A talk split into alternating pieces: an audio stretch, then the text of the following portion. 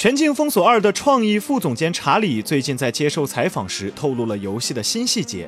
他表示，全境封锁二将利用其更加动态的设置，为玩家提供更多不同的内容。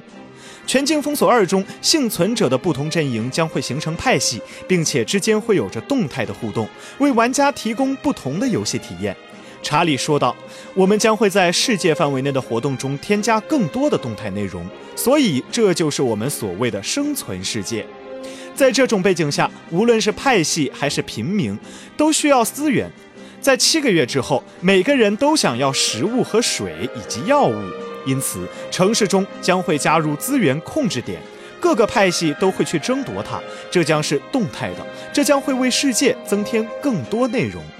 在一代刚刚发售时，游戏内容和玩法都饱受诟病。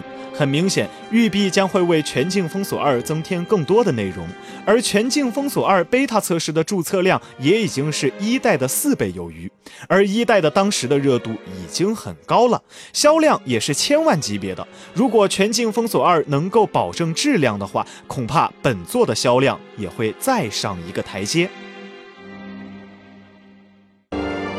请扫描以下二维码，添加关注“游戏风云”官方公众号。